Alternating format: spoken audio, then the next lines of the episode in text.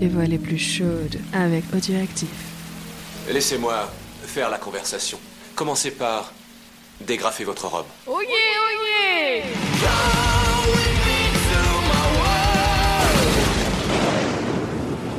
Bonjour à toutes et à tous et bienvenue dans ce nouvel épisode de Pod Monstre Trésor. On continue de suivre les aventures de Sam dans ce super livre dont vous êtes le héros, parfois un petit peu coquin. C'est parti pour la suite de l'aventure. Le jour commence à poindre et vous tournez en rond depuis plus d'une heure lorsqu'un heureux hasard vous conduit enfin dans le Paseo de la Reforma du bout duquel se découpe la silhouette majestueuse du continental Mexico. Quelques minutes plus tard, vous plongez dans vos draps avec un soulagement non dissimulé. À qui le dissimulerez-vous d'ailleurs, puisque vous êtes seul dans votre chambre, pour une fois? Vous vous endormez vite sur le souvenir des événements mouvementés qui se sont succédés depuis votre arrivée. Votre dernière pensée est pour Frédéric et son étrange disparition. Rêve et réalité se superposent alors en un étrange cauchemar dans lequel Vanessa et Christina, toutes deux vêtues de cuir flamboyant, ont entaché Frédéric au pied d'une pyramide inca et s'apprêtent à le sacrifier rituellement sous les applaudissements d'une foule déchaînée. La pyramide se transforme en Derrick, en Derrick, ok, et du cœur transpercé de votre ami jaillit un flot de pétrole pour le plus grand bonheur des spectateurs qui, déguisés en joueurs de football, viennent tout drôle se rouler dans le liquide visqueux.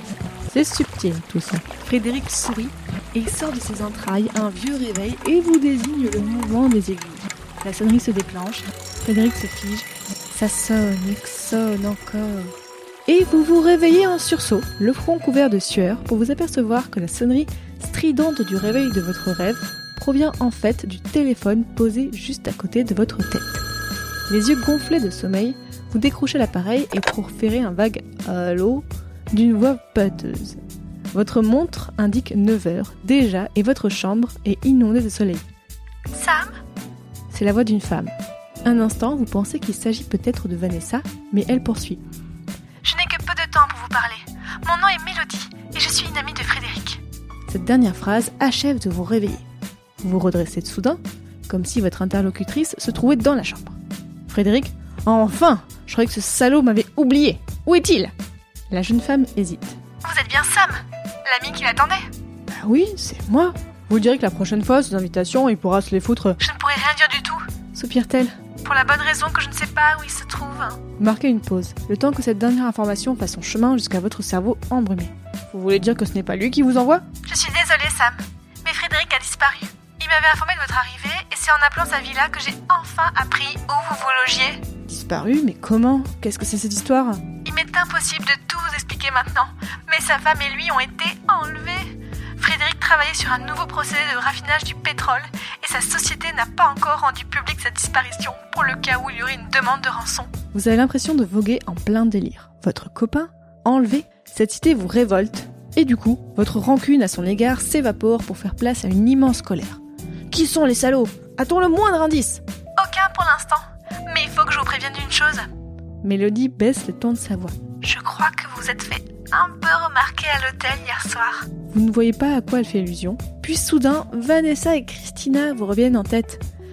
Ah, vous voulez dire la bagarre entre les deux filles? Mais comment le savez-vous? J'ai mes informations, mais là n'est pas le problème.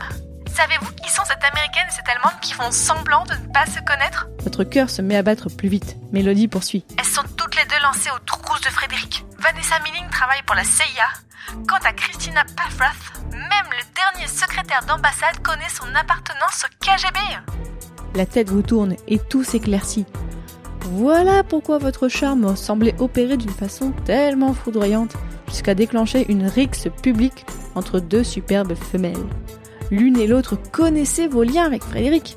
Un peu déçu quand même, vous demandez pourquoi avez-vous pris contact avec moi? Frédéric vous accordait beaucoup d'estime. Il y a peu de monde aujourd'hui en qui je puisse avoir confiance. Voulez-vous qu'on se rencontre? À Hyperpal Nord Pas à Mexico, mais il est de la plus haute importance que vous évitiez ces femmes dorénavant. Je serai demain soir à Acapulco, hôtel Princess. Retrouvez-moi là-bas. Un millier de questions brûlent encore vos lèvres, mais Mélodie a déjà raccroché. Vous reposez le combiné, un goût de fiel dans la bouche. Puis vous vous levez en vous grattant les fesses pour vous diriger vers la salle de bain. Une rapide douche achève de vous éclaircir les idées. Puis un café brûlant apporté par le garçon d'étage. Comment occuper votre temps jusqu'à demain? Votre instinct vous dicte de faire confiance à Mélodie et vous décidez de ne pas revoir Vanessa. Ah, dommage. À tout hasard, vous appelez le bureau de Frédéric. Sa secrétaire vous confirme son absence. Elle a une voix tendue et un petit déclic vous informe que votre conversation est enregistrée. Lorsqu'elle vous demande de décliner votre identité et le lieu de votre résidence, vous préférez raccrocher immédiatement. Un rapide bilan de la situation vous permet d'arriver à deux conclusions. Premièrement, il n'y a rien que vous puissiez faire pour Frédéric dans l'immédiat. Ensuite, et surtout, la seule façon d'assurer votre propre sécurité, c'est de continuer à jouer les touristes un petit peu paumés. Fort de ces deux principes fondamentaux, vous avez le choix entre 1. Visiter les vieux quartiers de Mexico et chercher un petit restaurant typique pour l'heure du déjeuner, page 84, ou 2. Louer une voiture et vous balader dans les environs par cette belle journée ensoleillée, d'autant que les paysages de la campagne mexicaine sont parfois d'une beauté saisissante. Page 69, on dirait un message de l'office de tourisme local. Ah, alors, soit aller chercher à manger dans les vieux quartiers, soit aller se balader dans la campagne.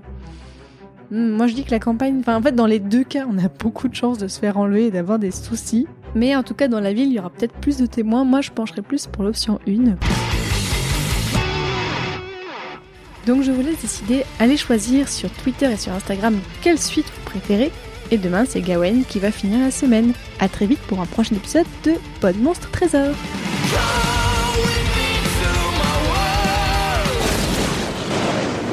Qui a écrit ces conneries C'est de la merde